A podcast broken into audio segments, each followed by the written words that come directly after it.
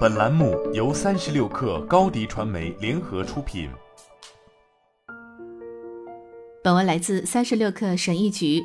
不论用怎样的方法，最开始时企业家的构想都有不正确的地方。经历最初的失败之后，大胆的企业家可能会找到了正确创意，快速推出产品，不会因为过度分析浪费时间。根据我的观察，在企业家的身上有十宗罪，他们是成功的障碍。一，我们正在打造一个平台，大家对平台存在固有误解。平台当然很不错，因为它可以获得多元营收流。不过从另一个角度看，会有不同的理解。最近我与一名 VC 交流，他说：“你必须挣到搭建平台的权利。”什么意思？就是说，在建设多面平台之前，首先必须明确界定至少一组潜在客户的需求。二，钱在于应用而非服务。即使是痴迷应用的技术思维创始人，他们也相信优秀的 UI 是成功的关键。这句话对吗？未必。举个例子，一群数据科学家组成团队，他们开发机器学习预测算法，用来替代垂死的启发式解决方案。他们不应该花太多时间开发应用，而是应该为 API PaaS 开发出色的 GraphQL 界面。三，我们在开发更好的捕鼠器。如果现在的捕鼠器不是真的无效，那没有必要这样做。假设有一名创始人想为视频通话添加新东西，这样的想法很好，但 Zoom 已经很完美，你不要浪费时间再搞一个 Zoom。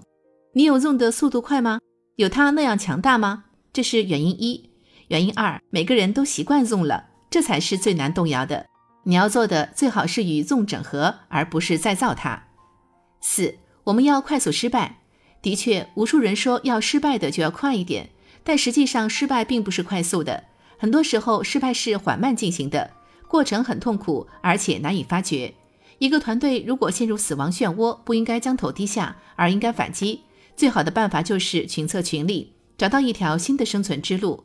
创始人，请不要让事情恶化到这一步。五，魔法般的思考，产品的开发时间总是比人们预计的更长。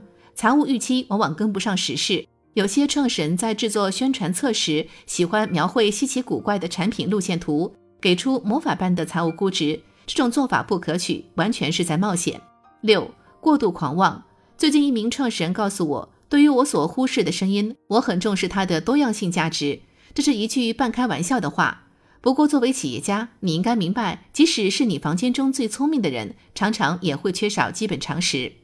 七。注意力缺陷障碍，我说的不是偶然和必要的曲折。每次一有新想法出现就改变主意的创始人很不好，他会分散注意力，让团队绝望。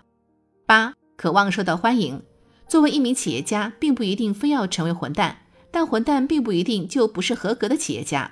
成功创始人与其他人的想法都有不同，有些甚至不受欢迎。你不应该在意这个。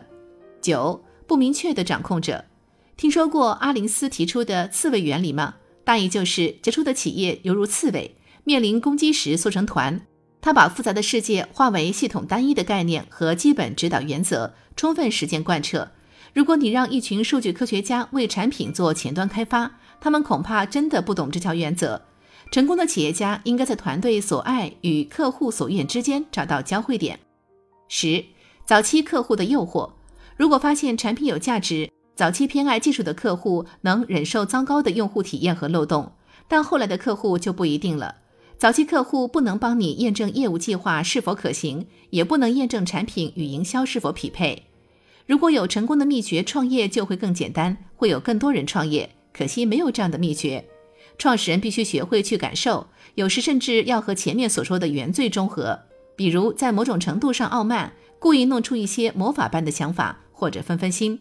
自省型创始人会认识到自己的不足，并组建管理团队来填补空白。登月式的思维与有纪律的管理结合，并不能保证成功，但它提供了一个非常好的起点。好了，本期节目就是这样，下期节目我们不见不散。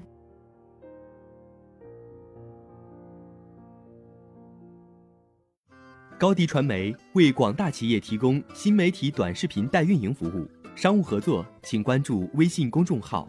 高迪传媒。